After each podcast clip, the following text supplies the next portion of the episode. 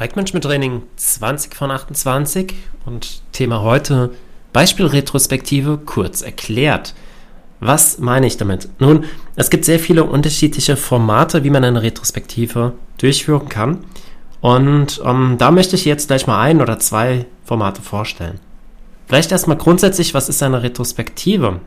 Eine Retrospektive ist eine kontinuierliche Prüfung des aktuellen Prozesses, der aktuellen Arbeitsweise, der aktuellen äh, ja, Lage auch des Teams. Das heißt, du guckst kontinuierlich auf dein Team zusammen mit deinem Team und versuchst herauszufinden, was können wir tun, um den nächsten Schritt zu gehen, um das Ergebnis, das wir liefern, vielleicht noch zu verbessern, um die Abläufe im Team, die Kommunikation etc. zu verbessern. Das heißt, in der Retrospektive kannst du auch einen Fokus legen auf ein Thema, das dich interessiert, oder aber ihr geht ohne Thema, also ohne Fokusthema in die Retrospektive und schaut euch einfach mal an, wie ist es gelaufen in den letzten zwei, drei, vier Wochen mm, seit der letzten Retrospektive. Was war gut, was war nicht gut. Und damit kommen wir auch schon mal in das erste Format der Retrospektive. Die einfachste Form der Retrospektive ist es, du malst ein Board auf mit zwei Spalten, schreibst drüber, das war gut, das war nicht gut. Und ihr sammelt mit Post-its Einfach mal die Punkte. Du kannst diese Retrospektive in fünf Minuten durchführen. Sagst du einfach, ähm, alle im Team haben jetzt fünf Minuten Zeit, überlegt euch was, schreibt das auf Post-its, hängt das hin. Und nach diesen fünf Minuten guckt ihr gemeinsam drauf und äh, schaut, schaut euch an, was gut gelaufen ist. Das könnt ihr auch nochmal loben und nochmal würdigen. Und dann schaut ihr euch an, was ist nicht gut gelaufen und überlegt euch, welche ersten Schritte können getan werden, um das unerwünschte Verhalten, das wir hier aufgeschrieben haben, um das zu vermeiden. Und da kannst du nochmal vielleicht 10 Minuten einplanen und ähm, bewerten, oder anders gesagt, lass es erst bewerten durch äh, die Mitarbeitenden und das Thema mit der höchsten Relevanz, für das kannst du 10 Minuten einplanen, dass man sich da überlegt, was können wir jetzt tun, um das zu vermeiden. Das heißt, du kannst diese Retrospektive kannst du sehr kurz und knapp halten. Du kannst innerhalb einer halben Stunde kannst du richtig gute Ergebnisse bereits erzielen, mit denen du mit deinem Team schon mal einen Schritt weiterkommst. Es ist natürlich gut, wenn du noch mehr Zeit einplanen kannst, aber ähm, gerade in einem Umfeld, in dem das vielleicht noch nicht gang und gäbe ist, dass man sich kontinuierlich hinsetzt und äh, den aktuellen Prozess überprüft, kannst du eben auch mit diesem kurzen Format starten, Du wirst da auf äh, sehr wenige Widerstände stoßen, vielleicht auch auf gar keinen Widerstand und hast schon mal eine Retrospektive installiert. Wenn du mehr Zeit hast, wie gesagt, umso besser, dann kannst du die größer auf, aufsetzen. Und ein Vorgehen, das ich gerne in einer Retrospektive mache, ist, dass du die Retrospektive in fünf Teile unterteilst. Der erste Teil ist, alle gucken gemeinsam einmal auf den aktuellen Stand.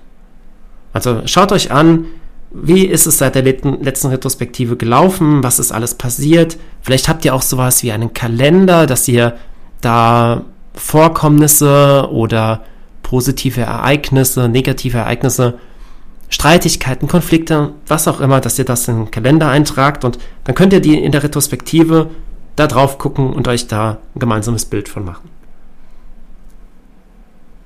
Könnt euch auch angucken, wie ist unsere aktuelle Kapazität, wie ist unsere Auslastung, wie kommen wir damit zurecht, wie hoch ist unsere Velocity und so weiter und so fort.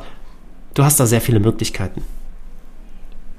Dann im zweiten Teil, nachdem ihr dieses, dieses Warm-up gemacht habt oder äh, diese Check-in quasi, im zweiten Teil fragst du dann, was ist oder was, was möchtet ihr herausheben im letzten Sprint oder in der letzten Iteration seit der letzten Retrospektive? Was war für euch richtig gut, was ihr gerne mit den anderen teilen möchtet? Und fragst dort dann ab, ja, was gut gelaufen ist im Prinzip. Die linke Seite der, der Spalte oder die, die linke Spalte der Tabelle, die ich zuvor schon genannt hatte, die, ähm, das, das würde es natürlich auch hier jetzt wieder aufgreifen. Jetzt hat man ganz viele Punkte gesammelt und ähm, das äh, Team ist dann hier an der Stelle eh schon sehr positiv gestimmt. Du kannst diese positive Stimmung dann aufnehmen im dritten Teil und machst mit dem Team zusammen ein Spiel. welches Spiel, das hängt jetzt sehr stark davon ab, was du damit bezwecken möchtest. Es kann in Richtung Teambuilding gehen. Es kann aber auch sein, dass du spielerisch etwas vermitteln möchtest, was dem Team bis jetzt noch nicht so ganz klar ist oder wo, wobei es Schwierigkeiten hat. Beispielsweise Schreiben von User Stories. Und ja, du kannst dann dieses Spiel, wie gesagt, platzieren in der Mitte, wenn das Team sowieso schon positiv gestimmt ist, um da noch mehr positive Stimmung dann auch noch aufzubauen.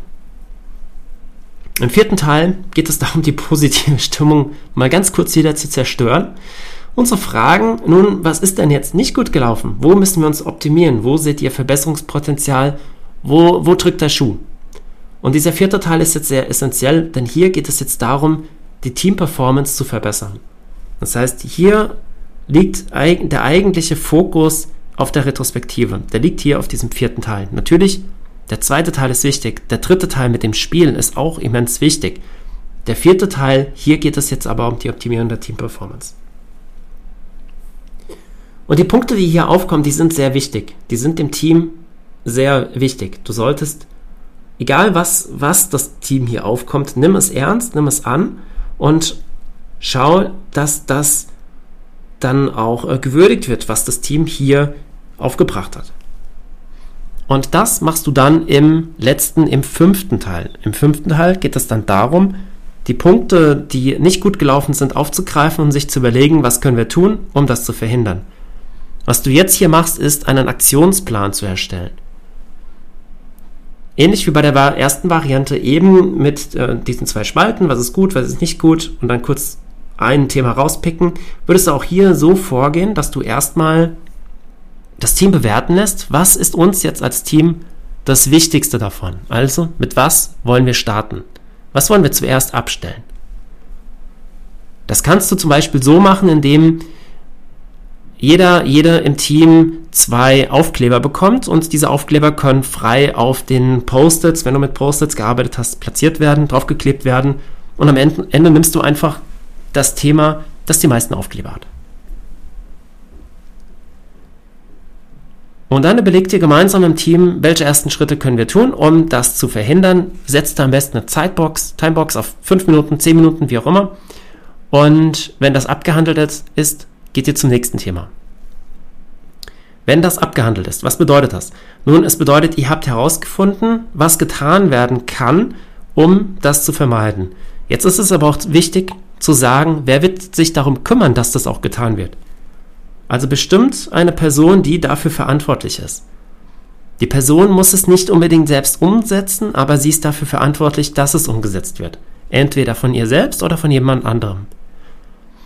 Und bestimmt einen, einen Zeitpunkt, bis wann diese, diese Aufgabe, die ihr da generiert hat, habt, bis wann die umgesetzt wird. Und das macht ihr für jedes Finding an der Stelle und ihr werdet dann am Ende einen ja wahrscheinlich recht ausgiebigen Aktionsplan haben, der dann natürlich auch umgesetzt werden muss. Und das ist jetzt der ein sehr essentieller Punkt.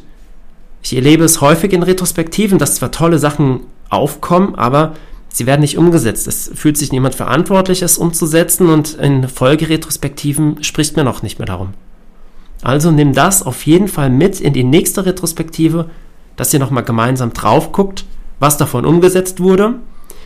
Und dann auch, hat es etwas dazu beigetragen, dass das unerwünschte Verhalten jetzt ähm, besser geworden ist oder hat es es vielleicht sogar verschlechtert. Also reflektiert auch die Änderungen, die ihr gemacht habt und guckt, ob die zu Besserung geführt haben oder nicht. In der Folgeretrospektive wäre das dann ein Teil für, für diesen ersten Teil der Retrospektive, wo ihr auf die, auf die Geschehnisse der vorherigen, vorherigen Iteration drauf guckt. Okay, jetzt sind wir unter 10 Minuten geblieben, das ist schon mal gut. Ähm, ja, Beispielretrospektive kurz erklärt. Wenn du Fragen dazu hast, melde dich gerne über LinkedIn bei mir. Dann können wir gerne nochmal intensiver auf die Retrospektive drauf gucken und uns dazu austauschen. Vielen Dank, dass du heute mit dabei warst. Bis dann, dein Patrick.